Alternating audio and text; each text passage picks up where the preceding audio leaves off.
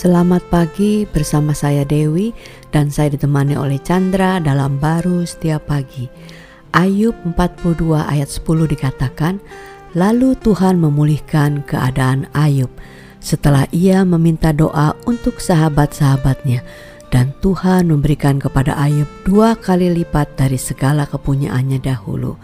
Wah, ini kisah Ayub ini juga bisa terjadi terhadap diri kita ya, dalam arti kata kita mungkin mengalami satu kejadian yang buruk atau negatif, tapi orang-orang di sekitar kita atau teman-teman kita seperti Ayub itu disalah mengerti lah. Nah, keadaan seperti itu kan sulit banget ya, harusnya kita mendapatkan satu kata-kata yang membangun, tetapi ini malah yang negatif gitu kan.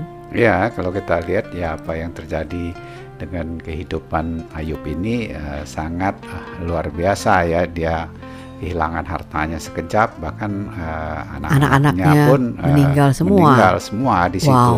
Tentu dalam status yang sangat malang sekali. Betul. Dan sangat sedih sekali, sehingga pikiran manusia ya tentu berpikirnya apa yang salah terhadap Ayub ya, sehingga hal ini bisa terjadi demikian dalam kehidupan apa Tuhan, dia. Ini Tuhan menghukum ya, gitu kan? Semuanya ya, teman-temannya datang ya, maksudnya mau menghibur ya, tapi ya dia berpikir Tuhan yang menghukum Ayub ini karena kejelekan yang terjadi tersebut. Padahal tidak demikian, sehingga Ayub ya tidak mendapatkan kekuatan ya, penghiburan atau bantuan dari teman-temannya yang diharapkan, bahkan lebih memojokkan situasi kondisi dia. Tetapi kita tahu bahwa Ayub itu tidak ditinggalkan Tuhan ya. Betul. Sehingga Tuhan menyadari bahwa Tuhan itu tidaklah menghukum ya, tidaklah meninggalkan dia, tapi tetap mengasihi dia, sehingga dia ada pengampunan yang diterima dari Tuhan, sifat dari Tuhan itu, sehingga dia bisa melepaskan ya pengampunannya melalui doa-doa kepada temannya. Secara manusia ya susah, marah, kesal, benci ya, kalau perlu jauhin gitu kan. Betul. Tapi dia bisa mengampuni. Sebenarnya itu yang akibatnya ya hatinya menerima dan percaya kepada Tuhan. Hal-hal jasmani itu ya akan mengikuti dan Tuhan pulihkan ya. Betul. Jauh lebih besar lagi daripada yang dia pernah hilang. Itulah pemulihan Tuhan, baik secara kualitas maupun kuantitasnya, sehingga dia nggak lagi mikir yang lalu ya, tapi menikmati yang Tuhan sudah pulihkan dalam kehidupan dia. Betul.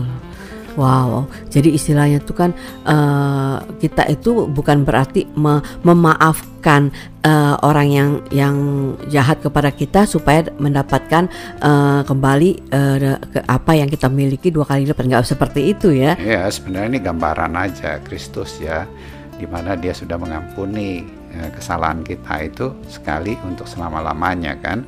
Dengan cara kita menerima pengampunan daripada Tuhan itu, kita ya tidak lagi terbawa ya kepada pemikiran manusia kita, emosi manusia kita terhadap kesalahan kita maupun kesalahan orang lain. Sehingga ya kita mempunyai kemampuan ya untuk bisa melepaskan juga pengampunan yang kita terima di dalam Tuhan ini.